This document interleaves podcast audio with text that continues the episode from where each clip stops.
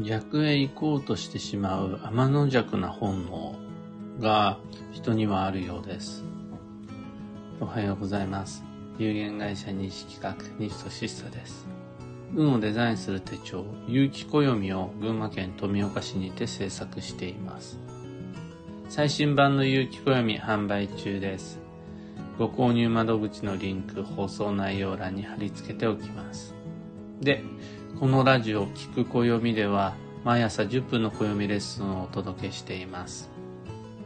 今朝は運勢の反作用というテーマでお話を。転職とか転居だとか人生の節目における大きい決断において、例えば時期の吉凶っていうのがあります。または方位の吉凶というのもあります。その時代を反映する運勢があって、その大きな運勢の中で個別の小さな運勢っていうのもあります。これ全部暦の中に載っていて、それをヒントにすることで、こっちの方に行くのがいいなとか、この選択がいいなっていうのを判断することができまで、そんな暦の中に書いてあるヒントは、これ、めっちゃやりやすいからおすすめっていう目安ではなくてですね、むしろ、そんな人の都合完全無視、結構客観的な目安として常に掲載されています。だから選ぼうと思わないと選べないもんなんですが、経験上、僕たちはどうも天の弱なところがあって、暦に右がいいよって書いてある時に左に行きたくなっちゃう習性があるようです。暦に、ここは避けた方がいいよっていう書いてあること、そっちを避けずにそっちにあえて突き進んでしまうっていうところがあるみたいで、結構めんどくさいです。大切な意思決定だから、いつでもいいなんてことはないのは前提です。うん、あらゆる物事には吉凶っていうのがあって、ここぞという選ぶべき選択肢、ここだけは避けた方がいいっていう注意事項が常にあります。普段はそんなこと全然気にしなくていいんですが、人生の節目においては、そんな時期や方位、運勢などの吉凶を意識できた方がより良い計画になります。これが縁起が良いっていうやつです。良い流れに乗りたいっていうふうに願うならば、いかにして今日を避けて、どう基地を選んでいくのか、そこ意識していきたいんですが、どういうわけか放っておくと僕たちは、ここぞという大切な場面において、よりによってそっちかっていうのをつい選びたくなっちゃう本能があります。一つ安心材料をご提案しておくと、悪い時期って少ないです。ん？うん。例えば、土曜を避ければ大体の建築ごとって OK だし、転職転居、結婚離婚、借金投資しない方がいいよっていう時期は、10年の中で大体2年か3年。10ヶ月の中で2ヶ月か3ヶ月だけです。この日はやめた方がいい。この、この日は今日ですとか、この時間は今日ですっていうのなくて、この年、この月さえ避ければ、あとは全部吉時期ですっていう感じなんです。また大凶方位の方が少ないし、大凶運勢なんていうものはそもそもなくって、この年になったら運が悪くなるという年はないんです。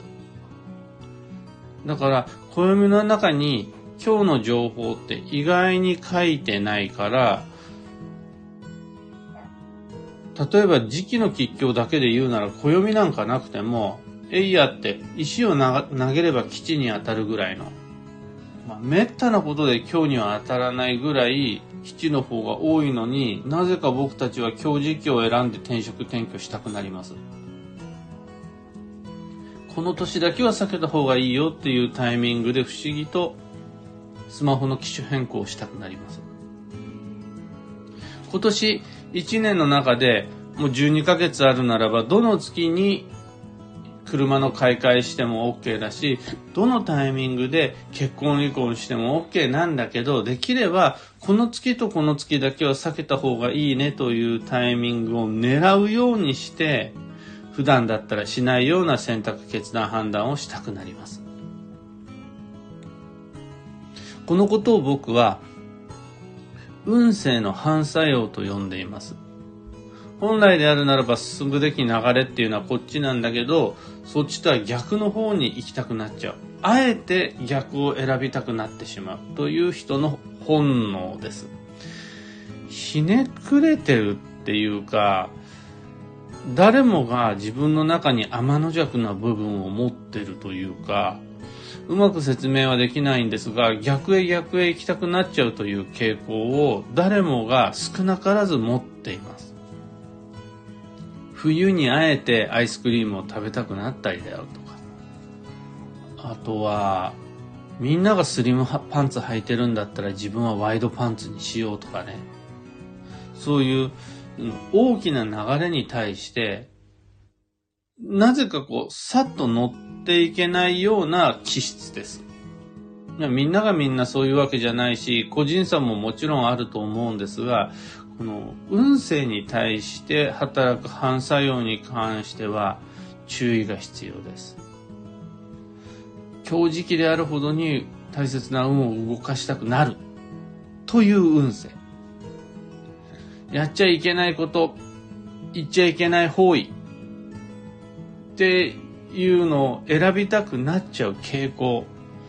みんなが持っています。時期と方位の吉凶だけじゃなくて、例えば買っちゃいけないタイミングでほど欲しいものが見つかっちゃうっていう土曜の衝動買いとか、食べちゃいけない時間帯ほど食べたくなっちゃうっていうダイエットの邪魔とか、言っちゃいけない言葉を言いたくなっちゃう傾向もあったりしませんか？ああ、もうこれ以上言っちゃったら、きっと私たちの関係性は悪くなってしまうっていうところからガンガン湧いてくる言葉みたいな。もう止められないわけです。そういうのが、運の世界には、意地悪なことにいっぱい見つかります。やりたくなっちゃう。行きたくなっちゃう。分かっちゃいるけど買いたくなっちゃう。っていうやつです。これは成り行きに任せていると僕たちはちゃんと停滞していきます。自覚をしていても運勢の反作用は働くのでただ普通に過ごしているだけで幸運と良縁を手に入れるというのは難しそうです。じゃあどうするのかっていう僕が持ってる対策は一つしかなくて計画性だけがこの運勢の反作用と戦うことができる唯一の手段になると思っています。計画性とは何かっていうと、行きたくなっちゃう、やりたくなっちゃうという衝動に身を委ねるんじゃなくて、向こう10年間、向こう10ヶ月間、向こう10日間っていうふうに、あらかじめ暦を通して未来の吉凶っていうのを把握し、いつでもいいんじゃない。このタイミングで行く。どこでもいいんじゃない。この方位へ行く。という感じで、進むべき自然の流れの方に自分を寄せていくことができるようになるっていうわけです。好むと好まざるとに関係なくやってくる大きな人生の分かれ道において、それがいつ来るかわかんない。でも、そのタイミングで時期がいいか悪いかっていうのはもう分かっているわけです。暦を通して。そこで、いつが吉時期で、いつが強時期なのか。どこが吉方位でどこが強方位なのか。その時点でどんな運勢っていうのがあって、土曜がいつ来るのか。これらすべて暦の中に掲載されていることなので、それをあらかじめ知った上で計画を立てていく。一年の過ごし方の目安をつけていく。まだ何をやるかは決まってないけど、やるとしたらいつやるかっていうのを決めておく。これで僕たちはちゃんと天の弱にならずに、自分の意識っていう意識を調整しながら進むことができるようになる。この行為もまた運をデザインするっていうことになると思うんですね。予定を立てるっていうことだけじゃなくって、自分の中の運勢の反作用であり、天の弱であり、逆に行こうとする性質っていうのを調整してあげる。それが運をデザインするということにつながっていく。今朝のお話はそんなところです。三つ告知にお付き合いください。一つ目が、ゆきこよみユーザーのためのオンラインサロン、運をデザインする暦ラボに関して、定期講座のサブスクではなく上級者限定のマニアック研究会でもありません。例えば毎週金曜日はラボ限定のライブ配信があります。Facebook グループの中で映像でプチ講座みたいなものをやります毎週金曜日だから第5週ある時には月に5回そんな限定配信などなど聞く暦というこのラジオの中でも限定配信あるし、ブログの中でも限定配信の予定があります。そんなのがラボです。興味のある方は放送内容欄に説詳細説明のリンク貼り付けておきます。二つ目の告知が、毎年恒例の開運ドリルワークショップ2023に関してです。2023年の時期の吉凶、方位の吉凶、運勢の良し悪しっていうのを把握した上で、じゃあどんな年にしていこうか、なんて目標設定と行動計画を練る合計180分のワークショップです。1日目の90分が行動計画ワーク。2日目の90分がフォローアップ講座で分かりにくいところの補足説明や質疑応答にしっかりお答えする時間を設けています。すでに練習用のプレコプレ講座、プレ配信が始まっているので、もうお申し込み済みの方は Facebook グループへの参加を忘れずお願いします。また、不明点不安点は僕が直接ご回答しますが、その窓口は告知ブログのコメント欄オンリーです。メール、電話、もしくは講座内でスタッフへの問い合わせっていうのは対応ができません。なぜなら、開運ドリルって企画から運営受付まで全ての工程を僕一人でやっています。どんな内容をいつやるのかっていうのも誰かに任せていないです。僕一人だけの担当なので、その窓口はブログコメント欄までお願いいたします。お申し込みも含めたそのブログコメント欄のリンクはこの配信の放送内容欄に貼り付けておきます。最後にあと一つだけ。このまま天気が良くなってくれればきっと楽しくなる。次の日曜日11月の6日は富岡市役所前のシルクル広場というスペースでキッチンフェスというイベントあります。出店します、それに。僕は金屋とともに鑑定をやる予定です。ぜひ遊びに来てください。さて、今日という一日は2022年11月4日金曜日。秋の土曜、今日を入れて残り3日、金、土、日で終了。とはいえ、11月の7日月曜日、立冬を迎えるまでは季節の変わり目、うごめき続けるので、焦らず急がず、緩やかに穏やかに参りましょう。幸運のレシピは、レシピは、サンマ、旬の魚介が基地です。旬の魚介は他にも、鮭、大正エビ、芝エビ、ヒラメなどなど、揚げたり煮たり焼いたり、どれも運を良くする栄養補給です。今日のキーワードは予兆、未来の前触れを探すなんですが、次の予定だけではなく、次の、次の予定まで意識して過ごすことでヒントが増えますよという日です。例えばこの後僕は、ラボ限定の配信っていうのが8時半からある。ってだけじゃなくて、さらにその先は9時半から金曜日朝の定例講座っていうのがあるので、そちらがあって、それが終わったらランチを食べて、その後14時から今日はヘアカットです。その後は、大田のミルカソフトクリームさんっていうお店に、有機暦のお届けをして、それぐらいまで読めておければ、次の次の予定まで意識して過ごすことができるようになったと言えます。こんな風に、次だけじゃなく、その次まで意識できると、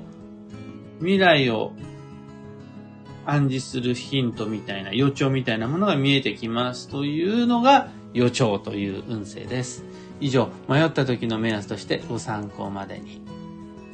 それでは今日もできることをできるだけ西企画西俊久でした。いってらっしゃい。ひれみんさんおはようございます。はなさんおはようございます。こちらも良い天気です。中さんおはようございます。快晴ではない。雲も適度にある綺麗な青空です。ゆうさん、おはようございます。たかさん、おはようございます。N シャンチさん、おはようございます。アマガエルさん、おはようございます。昨日、ふと気づいたんですが、アマプラを眺めていたら、君の名はというアニメ映画がやってて、あの、ずっと前からやってたんですかね。久しぶりに、うん、そんな何回も見てなんか3回目かな。3回目の君の名はを見て、何気ないふとした場面で号泣という体験をしまして、あの、泣かせに来てる場面じゃなくて、もっと日常的な場面でなぜか号泣するということがあって、ああ、そうそう、この感覚って思い出したのが、同じ情報、同じものでも、タイミングを変えてもう一度見ると、刺さり方が違う。っていうやつ。これは、映画とか小説はもちろん皆さんご経験あると思うんですが、暦の中でも同じようなことって結構あります。